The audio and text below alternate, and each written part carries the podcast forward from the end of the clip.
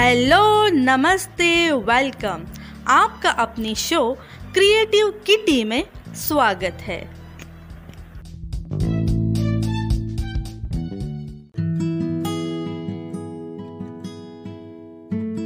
Friends, आज के इस एपिसोड में आप सभी का स्वागत है। आज के इस एपिसोड में हम बात करेंगे माँ दुर्गा की पांचवी शक्ति, स्कंद माता के पावन कथा के बारे में। नवरात्रि के पंचम दिन माँ दुर्गा के स्कंद माता स्वरूप की पूजा की जाती है। स्कंद माता का रूप सौंदर्य, अद्वितीय, आभालीय, शुभ्र वर्ण का होता है। वात्सल्य की मूर्ति है स्कंद माता। मान्यता के अनुसार संतान प्राप्ति हेतु माँ स्कंद माता की पूजा की जाती है। पहाड़ों पर रहकर सांसारिक जीवों में नव चेतना का निर्माण करने वाली स्कंद माता। कहते हैं कि इनकी कृपा से मूड भी ज्ञानी हो जाता है। स्कंद कुमार कार्तिकी की माता के कारण इन्हें स्कंद माता नाम से अभिहित किया गया है। इनके विग्रह में भगवान स्कंद बाल रूप में उनकी गोद में विराजित है। इस देवी की चार भुजाएँ हैं। ये दाएँ तरफ़ की ऊपर वाली भुजा से स्कंद को गोद में पकड़े हुए हैं। नीचे वाली भुजा में कमल का पुष्प है। बाई तरफ़ ऊपर वाली भुजा में वर मुद्रा में है और नीचे वाली भुजा में कमल पुष्प है।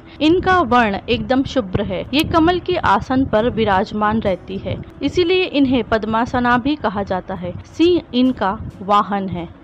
तो चलिए मास्कंद माता की कथा को शुरू करते हैं। कुमार कार्तिकेय की रक्षा के लिए जब माता पार्वती क्रोधित होकर आदि शक्ति रूप में प्रकट हुई तो इंद्र भय से कांपने लगे। इंद्र अपने प्राण बचाने के लिए देवी से क्षमा याचना करने लगे। कुमार कार्तिकेय का एक नाम स्कंद भी है। इसलिए माता को मनाने के लिए इंद्र देवताओं सहित स्कंद माता नाम से देवी की स्तुति करने लगे।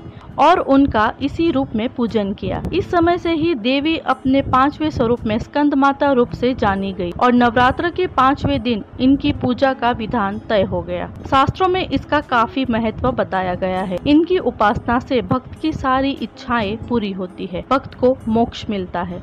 सूर्य मंडल की अधिष्ठात्री देवी होने के कारण उनका उपासक अलौकिक तेज और क्रांतिमय हो जाता है। अतः मन को एकाग्र रखकर और पवित्र रखकर इस देवी की आराधना करने वाले साधक या भक्त को भवसागर पार करने में कठिनाई नहीं आती है। उनकी पूजा से मोक्ष का मार्ग सुलभ हो जाता है। यह देवी विद्वानों और सेवकों को पैदा करने वाली शक्ति है, यानी चेतना का निर्माण करने वाली। कहते हैं कि कालिदास द्वारा रचित रघुवंशम महाकाव्य और मेघदूत रचनाएँ स्कंद माता की कृपा से ही संभव हुई है। नवरात्रि के पांचवे दिन स्कंद माता की पूजा अर्चना की जाती है। यह बुध ग्रह की देवी है। जो जातक स्कंद माता की पूजा अर्चना करते हैं, उनकी कुंडली में बुध ग्रह की स्थिति मज़बूत होती है। फ्रेंड्स, आज के इस एपिसोड में हमने बात की स्कंद माता के बारे में। अगले एपिसोड में हम बात करेंगे माँ दुर्गा की छठवीं शक्ति, माँ कात्यायनी देवी के बारे में। तो अगले एपिसोड में फिर मिलेंगे।